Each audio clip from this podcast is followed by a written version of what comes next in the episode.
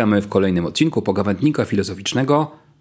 Po raz enty już chyba powiemy to, nietypowym odcinku, ale zaraz wyjaśni się dlaczego. Zacznijmy od cytatu z klasyka. Adamie, pytanie do ciebie. Wytłumacz się teraz. Lgnie to do sztuki, lgnie i jeszcze drugiego człowieka wciąga. Nie dość, że mnie wciągnąłeś, kazałeś mi jechać na drugi koniec Polski, to jeszcze teraz mamy wciągnąć w tę wyprawę naszych słuchaczy. Marcinie, drodzy Państwo, filozofia nie jest tylko dyscypliną akademicką. Filozofia musi żyć, filozofię trzeba przeżywać, filozofię można spotkać wszędzie. Przecież poprzednie odcinki Pogawędnika nie dotyczą tylko lektury tekstów, takie też mamy. Byliśmy razem na wydarzeniu, które zwie się Pępek Świata. Zakopiańskie prezentacje artystyczne. To dziesiąta edycja. To, co szczególne w Teatrze Witkacego w ogóle, to mieszanie się rozmaitych mediów. Tam jest teatr, tam jest muzyka, tam są wykłady, ale wszystko ma wymiar filozoficzny. Nawet jeżeli pewne rzeczy podane są leciutko, z humorem, to mimo wszystko jest tam bardzo wiele filozofii. W takim razie zapraszamy naszych słuchaczy do wysłuchania kilku pocztówek dźwiękowych, tak to chyba nazwiemy, co? Adamie, nie wiem, czy to jest dobre Tak, słowo. bardzo trudno było uchwycić wszystkie wydarzenia. Podczas Pępka Świata obejrzeliśmy kilka spektakli, wysłuchaliśmy kilku wykładów, wiele godzin dyskusji za nami, był też wspaniały koncert. Mam tylko nadzieję, że udało nam się oddać ducha miejsca. W dzisiejszym odcinku przedstawiamy dwie rozmowy. Pierwsza z nich to rozmowa z panem Krzysztofem Wnukiem, aktorem Teatru Witkacego. Druga z Anon Bast, Anną Sudą, realizatorką wszelakich najrozmaitszych dźwięków, producentką muzyczną, autorką wielu nagradzanych albumów. To nie koniec. Wszyscy, którzy dosłuchają odcinka do końca, znajdą tam bardzo smakowitą niespodziankę i zapowiedź kolejnego krótkiego odcinka. Drodzy Państwo, znajdujemy się w tej chwili w garderobie Teatru Witkacego w Zakopanem. Przed nami jest pan Krzysztof Wnuk, znakomity aktor tego teatru. Przed chwilą zakończyły się zakopiańskie prezentacje artystyczne. Pępek Świata, dziesiąta edycja tej imprezy. Bardzo dziękujemy, że zgodził się pan powiedzieć parę słów dla naszego podcastu. Czy mógłby pan przedstawić krótko ideę Pępka Świata? Idea Pępka Świata jest bardzo prosta. Rzecz w tym, żeby się spotkać, żeby wymienić się poglądami, żeby wymienić się przeżyciami, żeby zobaczyć rzeczy, których normalnie zobaczyć nie możemy yy, i żeby po prostu spędzić wspólnie trochę czasu. Mam wrażenie, bo to nie jest pierwszy pępek, na którym je, jestem, że ta impreza cały czas się rozrasta. Bo są Państwo aktorami teatru, ale również niektórzy z Państwa mają własne zespoły muzyczne, reżyserują spektakle. Jak to się wpisuje w ideę teatru Witkacego? To się nie musi wpisywać, to jest idea Teatru Witkacego. To jest miejsce, w którym, w którym mamy się rozwijać. To jest miejsce nie, to nie jest miejsce pracy, tylko to jest, to jest miejsce, które współtworzymy. To jest, to jest y, e, jeżeli mogę powiedzieć tak troszeczkę górnolotnie, to jest nasz sposób na życie. I rozwój i odkrywanie nowych przestrzeni dla siebie, artystycznych, intelektualnych, jest, jest w ten rozwój absolutnie wpisany. Ale jak to jest? Bo oto pan na przykład nagrał płytę Kabaret Metafizyczny. Horyzontalny. Horyzontalny, To, przepraszam. to był spektakl. Ta płyta była do spektaklu. Tak, tak. Znakomity. Ale oto mamy do, do czynienia tak, z jednej strony z niezwykle istotną problematyką metafizyczną, w gruncie rzeczy. O ale śmierci. o śmierci. Mówiąc krótko. ale było to podane niezwykle lekko. Dopiero co byliśmy na spektaklu Akt Przerywany. Tak. Bardzo poważny, metafizyczny spektakl. I teraz na czym polega ta recepta? Że jed, z jednej strony podaje się rzeczy niezwykle ważne, filozoficzne, ale z drugiej strony jest to podane z uśmiechem, szczyptą komizmu. Dlaczego tak? No a jak inaczej? Odwrócę to pytanie. Co, no, y, y, jeżeli mówimy o kabarecie horyzontalnym, no to temat sam w sobie oczywiście jest, jest trudny, no ale z drugiej strony śmierć to jest, to jest coś, z czym każdy z nas się spotka w życiu. Y, No i, i kiedyś sam umrze, prawda? Są, są trzy rzeczy, które, które są w życiu nieuniknione. Człowiek się rodzi, człowiek z całą pewnością musi się chociaż raz zakochać no i musi umrzeć. Mm, I i jakoś tak ten temat nas z Asią Banasi, którą, którą ten spektakl zrobiliśmy, jakoś tak, to, jakoś tak ten fluid i ten, ten temat krążył, no i postanowiliśmy jakoś tak się do tego odnieść. Yy, No tylko, że jak to zrobić, kiedy temat jest taki, jaki jest. No i uznaliśmy, że taka forma kabaretowa, znaleźliśmy fantastyczne teksty, które właśnie odnoszą się do tego tematu w sposób, yy, jeżeli nie żartobliwy, to przynajmniej z dużym dystansem i z humorem. No i to, to takie oswajanie tego tematu uznaliśmy, że, że jest ważne i potrzebne dla nas, na pewno było wtedy ważne i potrzebne. No i udało nam się taki spektakl zrobić. Czy można sobie wyobrazić e, widza, który byłby niezadowolony ze spektaklu w Państwa teatrze? Oczywiście, że tak. Ale pytam dlatego, że właśnie na tym spektaklu ostatnim, e, akcie przerywanym, ja go oglądałem najpierw online, w streamie, mhm. teraz na żywo. Zupełnie inne wrażenie swoją no, drogą. To, to nie ma o czym w ogóle jasne. dyskutować, to jest przecież jasne i oczywiste. Tak, ale z jednej strony tam była gra z konwencjami teatralnymi. To jest Różewicz, to są lata 60. Myślę sobie, okej, okay, to jest trochę już stary, to znaczy to jest dawny tekst. Mhm. E, ja myślę, dobrze, ja już to znam. My my to znamy, ale z drugiej strony powolutku zagłębialiśmy się w problematykę metafizyczną, w problematykę egzystencjalną. Tak. Pojawiał się jak francuska choroba, francuski filozof też tam w tle. A, I to wywoływało od razu uśmiech wśród publiczności, tak. prawda? Mam pytanie takie, bo pan w tym teatrze już jest no, dłuższy kawałek czasu. 23 lata. 23 lata. To prawie od początku, to znaczy no tam e, no nie, 35-36 lat, tak? tak? No już więcej niż połowa, ale jeszcze ale okay. do początku to nie, nie, nie, nie, nie, nie. Mam pytanie. Takie mam wrażenie, bo pierwszym spektaklem, który obejrzałem był Caligula. Według Kami, to rozmawialiśmy kiedyś o tym. Tak. To był strzał w serce i to wszystkim powtarzam. Jak ważna jest, Pana zdanie, ta komponenta filozoficzna? Czy może być teatr bez filozofii, ale teatr, który nie jest publicystyczny, nie jest lekką, objazdową komedyjką, tylko teatr, który naprawdę trafia do człowieka i pozostawia go, pozostawia w nim ślad. Odpowiem, y, że tak powiem, dwutorowo. Pierwsza rzecz to jest, to jest taka, że teatr jest od tego, żeby stawiać ważne pytania. Y, nie, nie odpowiadać na nie. Stawiać widzów przed tym pytaniem, przed tym problemem, mhm. po to, żeby oni sami sobie to pytanie zadali i zechcieli sobie na nie odpowiedzieć. Albo i nie, widzowie są bardzo różni. Mogą być tacy, którzy będą niezadowoleni na to pytanie, nie będą sobie chcieli odpowiadać oczywiście. Y, to jest jedna sprawa. A druga sprawa, że y, u nas w teatrze zawsze są, my się śmiejemy, że mamy takie spektakle, tak zwane flagowce to są te spektakle, które właśnie są filozoficzne, dotykają spraw bardzo poważnych i bardzo trudnych. I Caligula był jednym z tych spektakli, z tych, z tych flagowców, który, który dotykał e, w taki dosyć, tak jak Pan mówi, no to był bolesny sposób. E, e, czy warto żyć? Czym, czym jest życie? Jak daleko można się posunąć, szukając odpowiedzi na pytania o, o jego sens? No niestety już go nie gramy. Udało mi się obejrzeć e, Sonatę B. To był jeden z chyba najważniejszych spektakli, takich formacyjnych z tego, co czytałem dla teatru. Czy cały czas tu jest duch Witkacego? Bo dlaczego to pytam? Dlatego, że kiedy mówimy o istnieniu poszczególnym, kiedy mówimy o metafizyce, kiedy mówimy o właśnie przeżyciu metafizycznym, to szczerze powiem, ja to znałem z teorii. Jako mhm. filozof czytałem. Tak, tak, tak. I ja nagle Mówię to niezwykle poważnie. Nagle tego doświadczyłem. Mówię, do dialska. Tak to jest. Bo yy, wie pan, jak to było w tej teorii Witkacego. To chodzi o to bezpośrednie przeżycie, tak. bezpośrednie tak. doznanie, nie, nie intelektualne, tak. emocjonalne. Mhm. Teatr jest po to, żeby człowiek zanurzył się w pewnej rzeczywistości jak ze snu, żeby ona go uderzyła, żeby ona wzbudziła w nim pewne emocje, uczucia nie do końca definiowalne żeby człowieka, że tak powiem, y, rozłożyło na czynniki pierwsze. I potem ten człowiek się budzi ze snu i musi sobie odpowiedzieć na pytania, jak ja mam teraz tą moją wiedzę z tym, co przeżyłem, żyć. Czyli musi siebie w pewnym sensie na nowo ukonstytuować wobec tego, co się wydarzyło. Czy to go zmieniło, czy nie zmieniło. I dopiero potem przychodzi ten, ten że tak powiem, element intelektualny, żeby się poskładać. Ale najważniejsze są emocje. W teatrze w ogóle najważniejsze są emocje. Teatr, teatr nie jest od tego, żeby coś zrozumieć. Teatr jest od tego, żeby coś przeżyć. Powiem panu, jak to wygląda od strony publiczności. I ja tego aż tak nie doświadczyłem, ale oglądaliśmy w parę osób.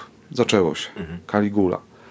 Wrażenie osoby mało doświadczonej teatralnej, choć inteligentnej, wrażliwej. Po wyjściu z teatru oszołomienie kompletne. Jak oceniasz? No nie wiem, no słabo, no nie umiem. Na drugi dzień to była zupełnie inna rozmowę. Ułożyło się. Tak? Ale... Nie myśląco, ułożyło się w świadomości, gdzieś w psychice, w duszy. Mówi o rany. No ale to, to właśnie to, to właśnie o to chodzi. To, to, to o, ten, o ten efekt. Ten efekt przeżycia i potem właśnie, żeby to żeby coś zostało w człowieku, jakieś, jakieś, jakieś wspomnienie, jakaś, jakaś niech zostanie jedna refleksja, niech zostanie jedno pytanie. To już, już, już samo sobie jest, jest wartością.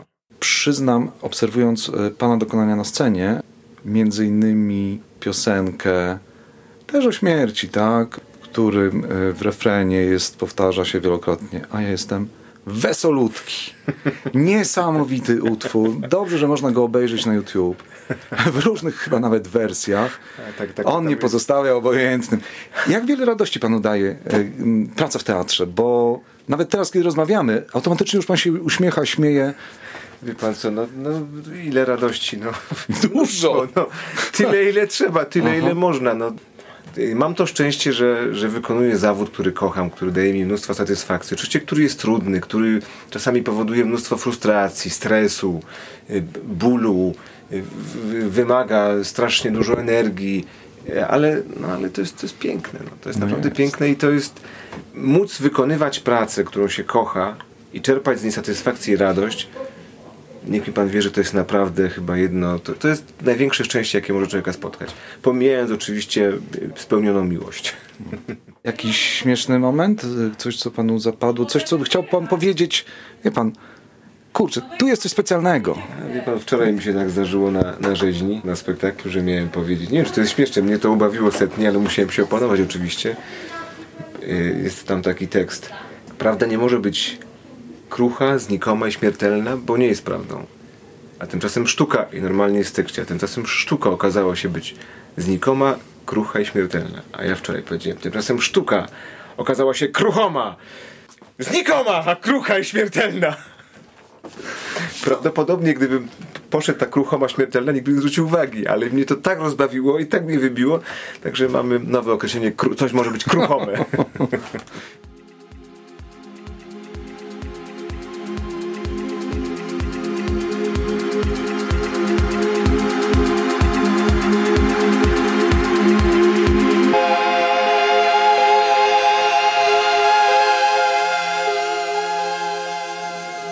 dalszy ciąg naszego spotkania w Teatrze Witkacego. Przed nami jest Amon Bast. Cześć, dzień dobry. Amon Bast, Anna Suda. Bardzo nam miło. Jak słyszymy w tle muzyka cały czas, nie ta, którą słyszeliśmy na koncercie, który grałaś, e, bo to był ostry beat. Wypociliśmy się wszyscy, trzy godziny tańca. E, skończyłaś filozofię.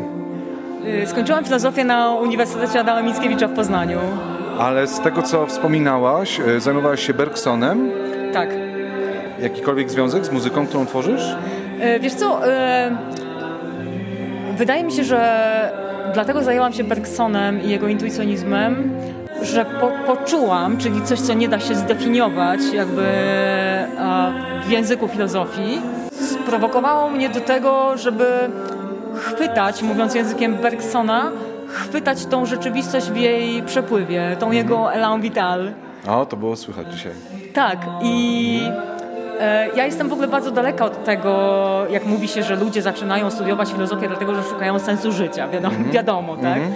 e, natomiast e, ja nigdy tego nie szukałam, to nie było moją intencją, ale w momencie, kiedy zaczęłam zajmować się Bergsonem, dlatego tylko, że poczułam, że chcę się zagłębić w ten temat bardziej, to chcąc nie chcąc obcowanie z, z tą materią mniej zdefiniowaną prowokowało mnie do tego, żeby po prostu chwytać życie w jego przepływie. Po prostu. W sposób e, praktyczny, w sposób empiryczny. I dlatego jakby nie hamowałam się, może tak, nie hamowałam własnego przepływu i własnej siły życiowej, która mówiła mi, że po prostu mam zajmować się muzyką. Pomimo tego, że mam wykształcenie filozoficzne i prawnicze, czyli nie mam wykształcenia muzycznego, jakkolwiek gram na pianinie od czwartego roku życia, bo mam to po prostu w genach po babci i prababci. E, I jakby w ten sposób, wiem, że to nie jest popularne w filozofii, ale chcąc nie chcąc, w sposób praktyczny przełożyło się to po prostu na moje życie. Czyli e, reasumując, filozofia w moim przypadku sprowadziła się do tego, żeby upewnić mnie, konkretnie mnie, jednostkę, do konkretnych działań. I w moim przypadku są to po prostu działania muzyczne, czyli posługiwanie się językiem muzyki na uczestniczenie w rytmie życia, w byciu w życiu. E, ja zawsze też powtarzam, że muzyka jest moim najlepszym językiem porozumiewania się z rzeczywistością. E, czyli jakby, mm, jakby w najlepszym abstrakcyjnym byciu w tym świecie, byciu w języku, w języku muzyki po prostu. I to nawet nie jest język nut i, i, i podziałów i taktów, tylko po prostu język emocji, ale język emocji przekładanych na, na dźwięki po prostu.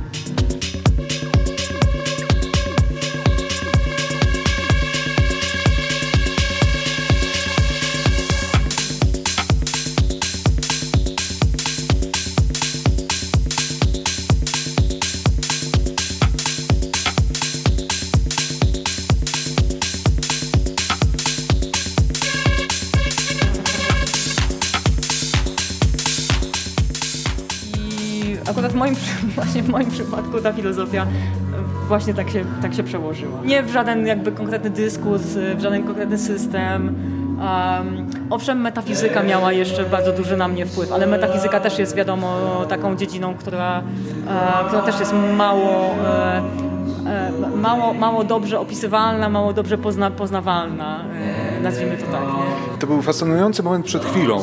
Siedziło przy stole czworo filozofów tak. I nagle wpada dziewczyna, która grała nam na koncercie i zaczynamy rozmawiać, to mówisz, puch, filozofia. I wszyscy się rzucili. U kogo, co, jaki temat. Jasne. I ten Berson bardzo tutaj pasuje.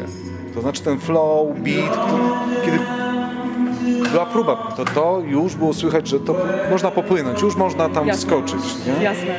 Z, z, tego co pamiętam, bo to było dawno temu, y, pisałam pracę magisterską, która chyba była mniej więcej zatytułowana tak.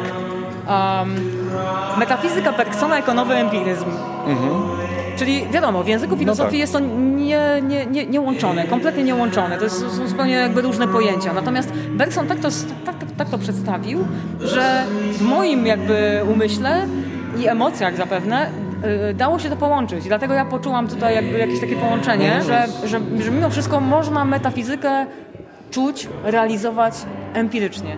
I mhm. myślę, że to w pewnym sensie był jakiś taki pewien przełom w moim życiu. W moim przypadku akurat prze, przełożyło się tam na życie, e, muzyka, e, produkowanie muzyki, wyrażanie emocji przez muzykę itd. Tak itd. Tak Nie chcę być tutaj zbyt natarczywy w swoim, w swoim pytaniu. Byłaby ta muzyka bez Bergsona? Bez tego początku? Zdążyłam o tym pomyśleć właśnie minutę temu mniej więcej i wydaje mi się, że nie, ponieważ wiesz, to jest tak... Yy, to jest tak, że yy, no, artyści to też ludzie, nie? Mhm. I jakby oni mówią w oparciu o swoje doświadczenie. No, mhm, jakby mhm. nie da się za bardzo, rzadko da się wyjść poza doświadczenie i, i na przykład potem zrobić album, który jest muzyką, który byłby jakiś totalnie oderwany od życia. Zresztą w przypadku filozofów też tak było, nie? Jakby ich filozofia też była wyrazem ich życia. Albo jest, więc, albo, albo, albo nie mamy o czym rozmawiać. Więc, e, więc ja lubię myśleć o sobie w taki sposób, że mimo wszystko ta filozofia mnie bardzo, bardzo ukształtowała. Nauczyła myślenia. A powiedz coś o najnowszych i planowanych projektach muzycznych. Bo z tego, co słyszeliśmy, e, to nie tylko muzyka taneczna, to także nawiązania do muzyki klasycznej podobno, tak? To muzyka ambientowa, o której rozmawialiśmy przed chwilką. Możesz opowiedzieć o swoich najnowszych projektach i planach? E, wiesz co, e, trochę się jakby pytasz mnie o najnowsze, ja się trochę cofnę jednak, ponieważ robię to, co robię od jakichś 16 lat chyba, 15-16 i rzeczywiście przez to, że ja jakby nie postrzegam, przez to, że, że jakby postrzegam muzykę jako język komunikacji, to nie ograniczam się gatunkami, nie, nie myślę gatunkami, nie? Więc, yy, więc jakby znajduję się, bardzo chętnie znajduję się w różnych, odnajduję się w różnych gatunkach, oczywiście też w jakimś zakresie, no bo nie wszystkie lubię, jakby idę tylko tam, gdzie, gdzie czuję, że chcę pójść. Więc jakby e, zajmuję się muzyką taneczną, zajmuję się muzyką ambientową, czyli taką muzyką bez, bez bitu, bardziej przestrzenną. Zajmuję się muzyką eksperymentalną kompletnie. Również udźwiękawiam różne rzeczy, filmy, animacje, e, spektakle tańca współczesnego. Bardzo lubię, bardzo, to jest z kolei jakby ta część udźwiękawiania to jest zupełnie inna praca, ponieważ tutaj wyłącznie nie polegam na własnym wnętrzu, tylko e, konfrontuję się z wizją czyjąś, narzuconą, reżysera czy, czy autora właśnie mhm. czegoś. I, I, jakby tutaj akurat moim zadaniem nie jest stwarzanie wszystkiego w 100%, tylko raczej dopasowywanie się e, tym moim językiem do, do całości wizji e, głównego kreatora. Gdzie najbliższe koncerty? Najbliższe koncerty w Rakowie, w Gorzowie Wielkopolskim, w Poznaniu, e, ale też e, szczególnie zapraszam do Wrocławia na festiwal ambientalny 20 listopada. Bardzo to dziękuję. będzie taka właśnie e, ta ambientowa odsłona. Słyszeli Państwo, wiedzą Państwo, gdzie macie jechać. Do zobaczenia na koncercie. Wielkie dzięki.